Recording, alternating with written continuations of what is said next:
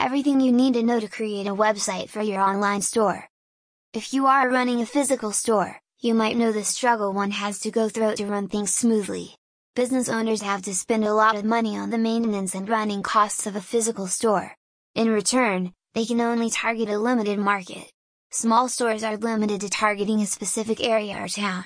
Even if you have a large store, you will only be able to target a specific region. If you want to increase your targeted audience, it would be best to create a website for your business. Why do you need to create an online store? If you have a physical store, you cannot even target the entire city. No one wants to drive 10 miles to a store in order to buy a piece of cloth or a jar of coffee. You will need various branches in different areas to target the whole city. If you want to target the whole country, then the number of branches need to be more. Having multiple branches of your store can lead to more difficulties for you. It will be challenging to keep a check on all the branches. Moreover, managing them can be even more difficult. Furthermore, more branches mean more operational expenses.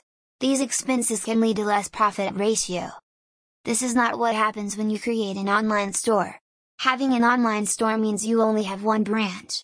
Having one branch means less running expenses. In addition, with an online store, you can target not only the entire city but the whole country.